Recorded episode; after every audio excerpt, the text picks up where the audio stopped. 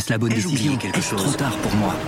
Prenez vos décisions d'investissement avec le soutien de Clarity AI. Gérez votre portefeuille tout en lui assurant une croissance durable grâce à l'association d'une IA puissante et d'une grande expérience de l'industrie. Notre technologie augmente l'efficacité des processus réglementaires, y compris ceux liés à l'article 29 de la loi énergie-climat. Réduisez les risques et atteignez vos objectifs de durabilité en vous basant sur des faits vérifiés et des méthodologies transparentes. Clarity AI, la technologie au service des décisions humaines. Rendez-vous sur clarity.ai et passez à l'action dès aujourd'hui. Dans ce cimetière de Sao Paulo, les enterrements ont désormais même lieu la nuit, à la lumière des lampadaires, faute de temps pour s'occuper de tous les défunts la journée. Le Brésil est actuellement le pays qui compte le plus de morts du Covid au quotidien, parfois plus de 4000 par jour, soit trois personnes qui décèdent du coronavirus chaque minute. Le Brésil a perdu le contrôle de l'épidémie de Covid-19. Le pays est au cœur d'une troisième vague qui a porté le nombre de décès à plus de 400 000 depuis le début de la pandémie, presque l'équivalent de la population de Santos, une ville de l'État de Sao Paulo. Je suis Pierrick Fay, vous écoutez La Story. Chaque jour, le podcast des échos vous accompagne pour décrypter, analyser et raconter un sujet de l'actualité économique, politique et sociale. Et aujourd'hui, on va rejoindre le correspondant des échos au Brésil, Thierry Augier. Vous voulez être emmené à l'hôpital? Non. Alors restez calme, Rosangela. J'imagine déjà mes poumons complètement encombrés. J'ai peur d'être hospitalisé et après d'être intubé. Ce reportage diffusé dans le 20h de France 2 le 11 avril dernier avait de quoi faire froid dans le dos, dans un pays où la crise du coronavirus s'ajoute à la misère la plus dure dans certains quartiers. À l'écouter, on comprend mieux l'expression saudade.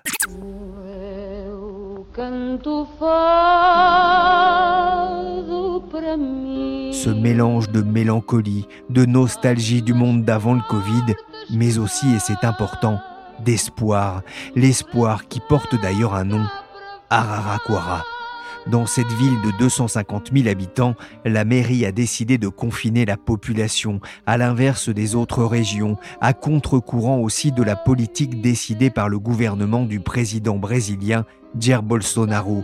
Un choix fort alors qu'avec plus de 215 000 morts, le Brésil est le deuxième pays le plus endeuillé au monde derrière les États-Unis et c'est près de 580 000 morts. Pour comprendre ce qui se passe dans ce pays de 212 millions d'habitants, qui est avec l'Inde celui qui suscite aujourd'hui le plus d'inquiétude, j'ai appelé le correspondant des échos au Brésil, Thierry Augier.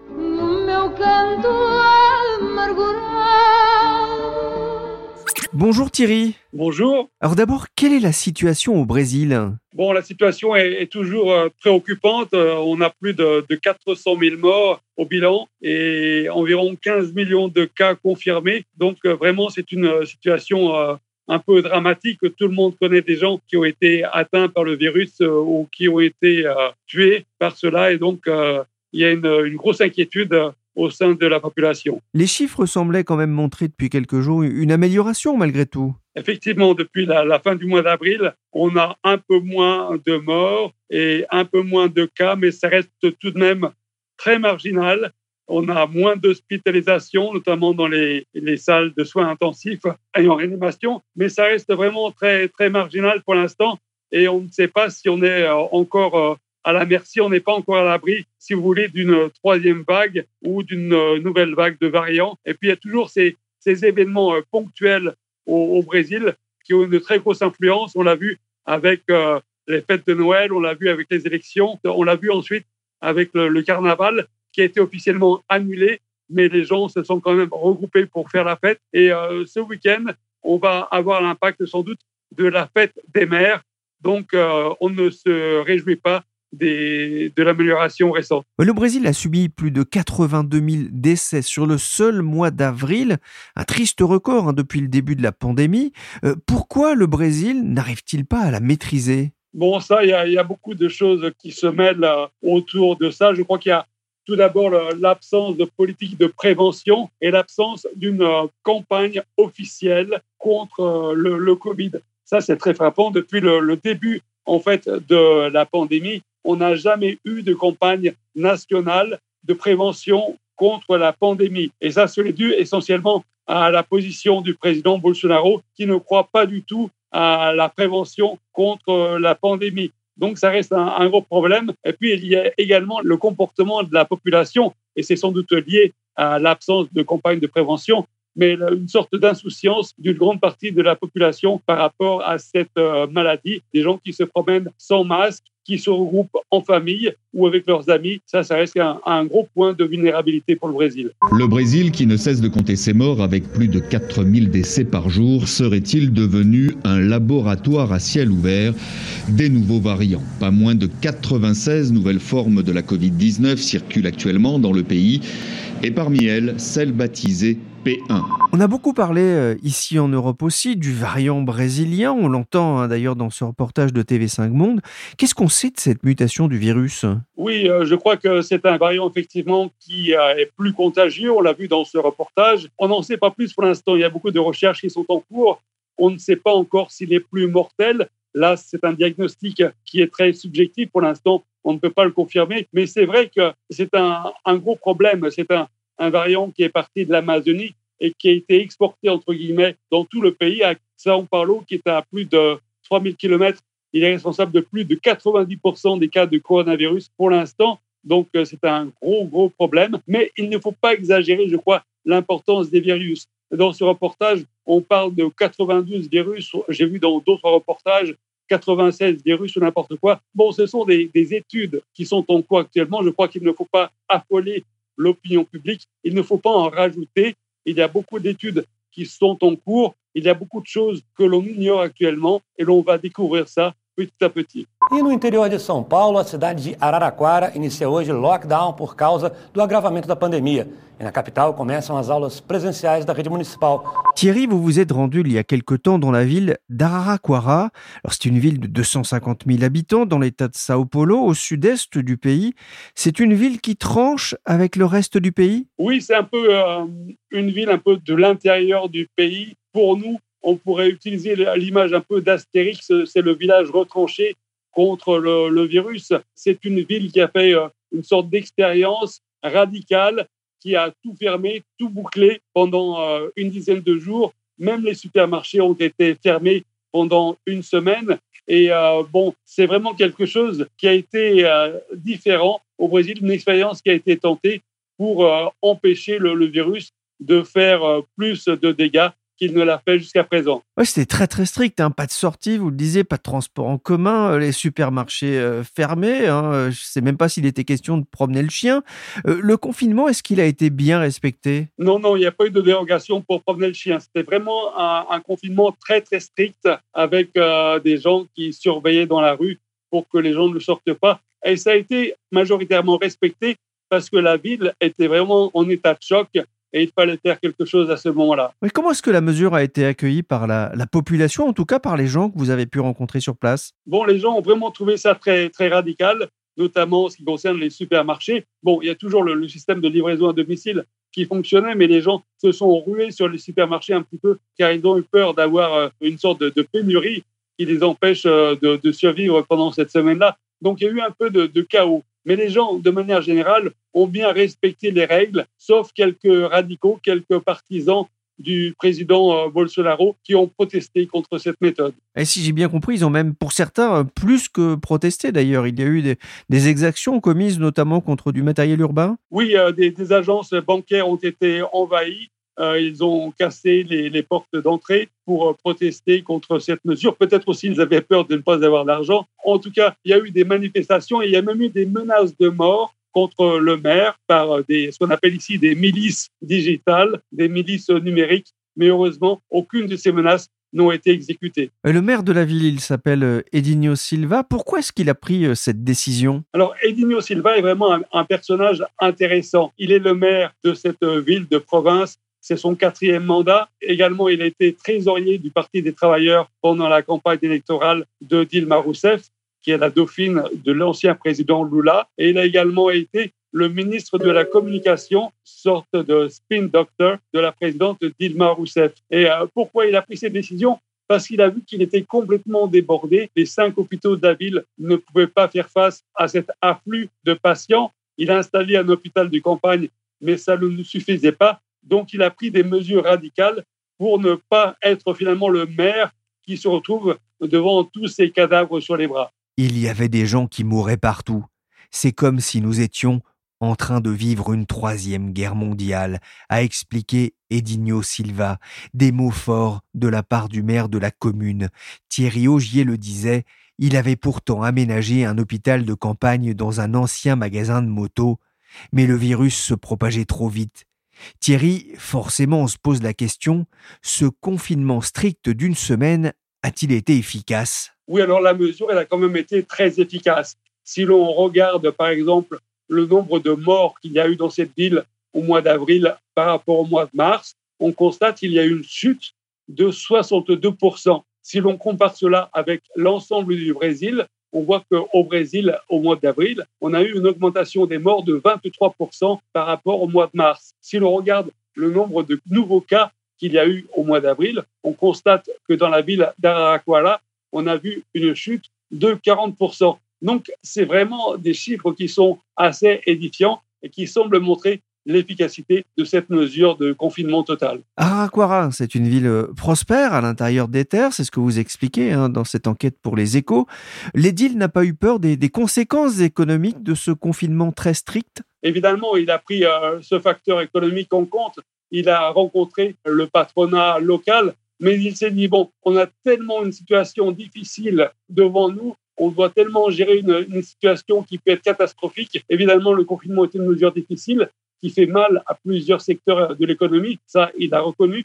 Mais euh, cette mesure est nécessaire tant que l'on n'aura pas de vaccination massive et efficace euh, dans le pays qui arrive jusqu'à notre ville de Araraquara. Est-ce que la ville d'Araraquara peut servir d'exemple pour d'autres communes du pays? Alors, sur le papier, oui, c'est possible d'appliquer des mesures de confinement mais euh, c'est vrai qu'on est dans un environnement quand même où c'est très difficile, où le président de la République euh, est complètement opposé à, cette mesure. Il peut prendre des représailles contre des États ou contre des villes. Il l'a fait déjà dans le passé. Donc il faut avoir un certain courage politique pour l'appliquer. Et il faut quand même euh, voir que cette ville est une petite ville à l'échelle brésilienne, 250 000 habitants, alors qu'on a des villes de 1 million, 10 millions, 12 millions d'habitants où ce serait bien sûr beaucoup plus difficile à appliquer.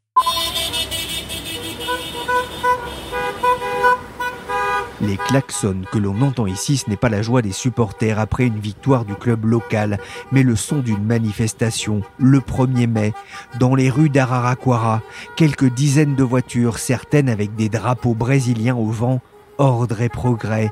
Ils manifestent en soutien au président Jair Bolsonaro. Des manifestations de ce type, il y en a eu ce jour-là dans tout le Brésil.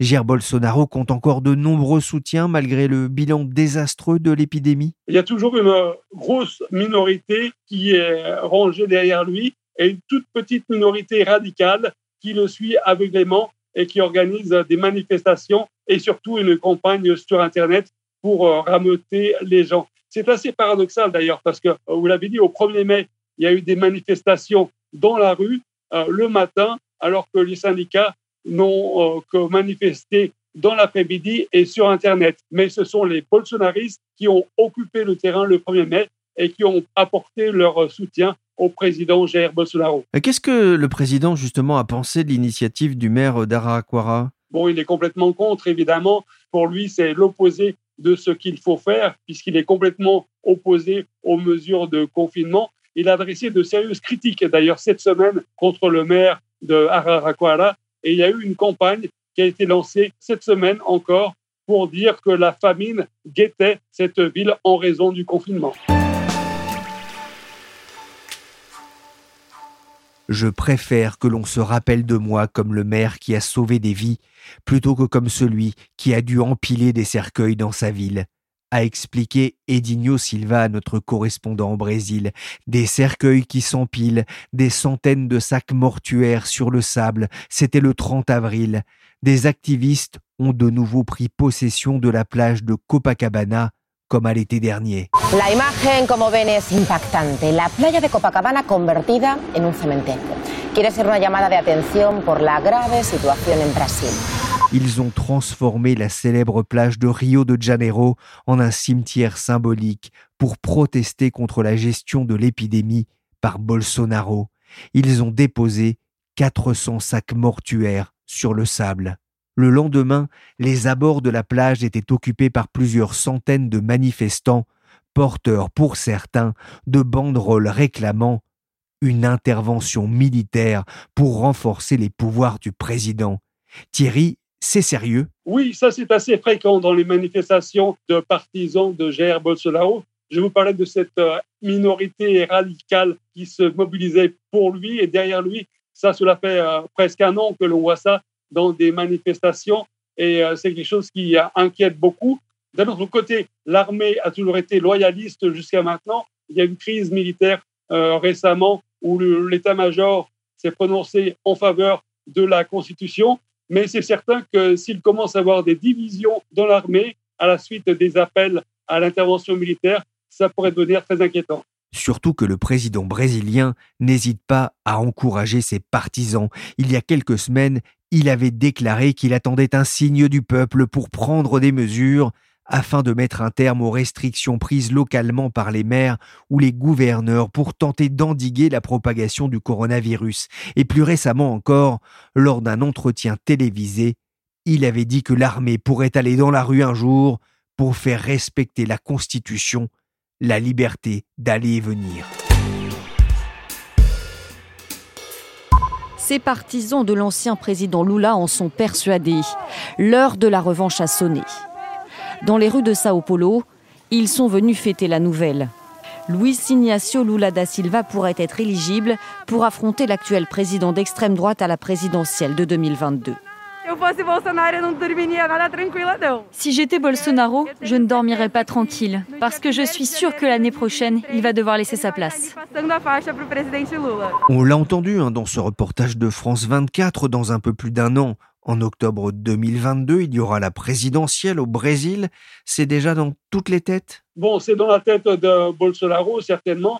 C'est dans la tête de certains candidats. Mais je peux vous dire que dans la, tête euh, des Brésiliens, de la population, c'est le coronavirus euh, qui est dans toutes les têtes et c'est la pandémie et les moyens de la freiner. le bilan de la pandémie, il pourrait d'ailleurs peser lourd dans la balance? Oui, tout à fait. Ça va peser lourd dans la balance. Je crois que l'attitude de Jair Bolsonaro comptera très lourd. Elle est d'ailleurs actuellement au centre d'une commission d'enquête parlementaire. Et ça, ça va être un grand déballage pendant au moins trois mois et certainement, cela va peser lourd dans la balance. Jair Bolsonaro, qui a des airs de Donald Trump jusque dans sa défense ardente de la chloroquine, comme l'ex-locataire de la Maison-Blanche, il s'en est aussi pris à la Chine.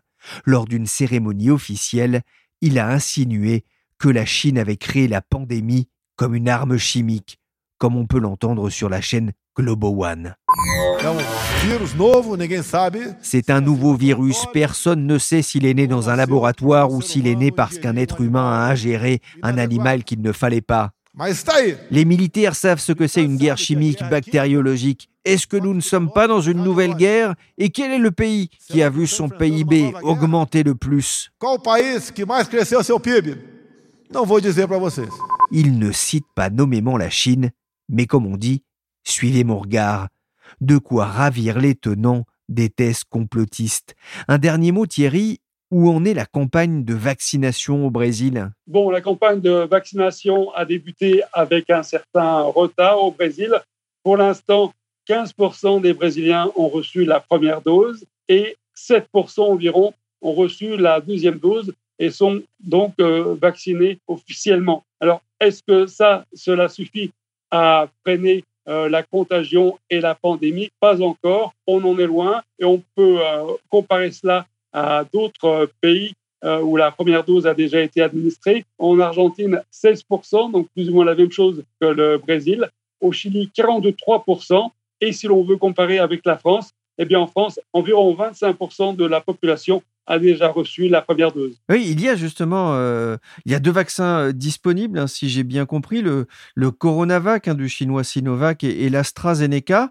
Vous le disiez, hein, la vaccination avance euh, à pas compter, mais il y a d'ailleurs aujourd'hui de gros problèmes de pénurie de, vaccins au Brésil. Oui, il y a des problèmes de, pénurie parce que le Brésil dépend beaucoup du principe actif qui est importé de Chine, éventuellement d'Inde. Et en Inde, effectivement, il y a d'autres priorités actuellement. Et euh, le président Bolsonaro insiste pour créer des problèmes diplomatiques avec la Chine et cela retarde l'acheminement des principes actifs vers le Brésil. Donc, on a des problèmes. Beaucoup de, de gens qui ont reçu leur première dose n'arrivent pas à recevoir la deuxième dose de Coronavac. Cela commence à poser de sérieux problèmes. Et le Brésil vient de signer un contrat avec Pfizer et on va voir comment cela va se dérouler et si cela va effectivement améliorer la situation de la vaccination au Brésil. Dans sept grandes villes brésiliennes, dont Porto Alegre, les injections de la seconde dose du vaccin chinois Coronavac ont été suspendues, faute de doses, et selon la Confédération nationale des municipalités, 30% des communes brésiliennes étaient à court de stock pour la seconde dose la semaine dernière. Depuis le début de l'épidémie, quatre ministres de la Santé se sont succédés au Brésil. Merci beaucoup Thierry Augier, correspondant des Échos au Brésil. Cette émission a été réalisée par Willy Gann, chargé de production et d'édition Michel Varnet. Merci de votre fidélité à la story. Vous pouvez nous retrouver sur toutes les plateformes de téléchargement et de streaming de podcasts.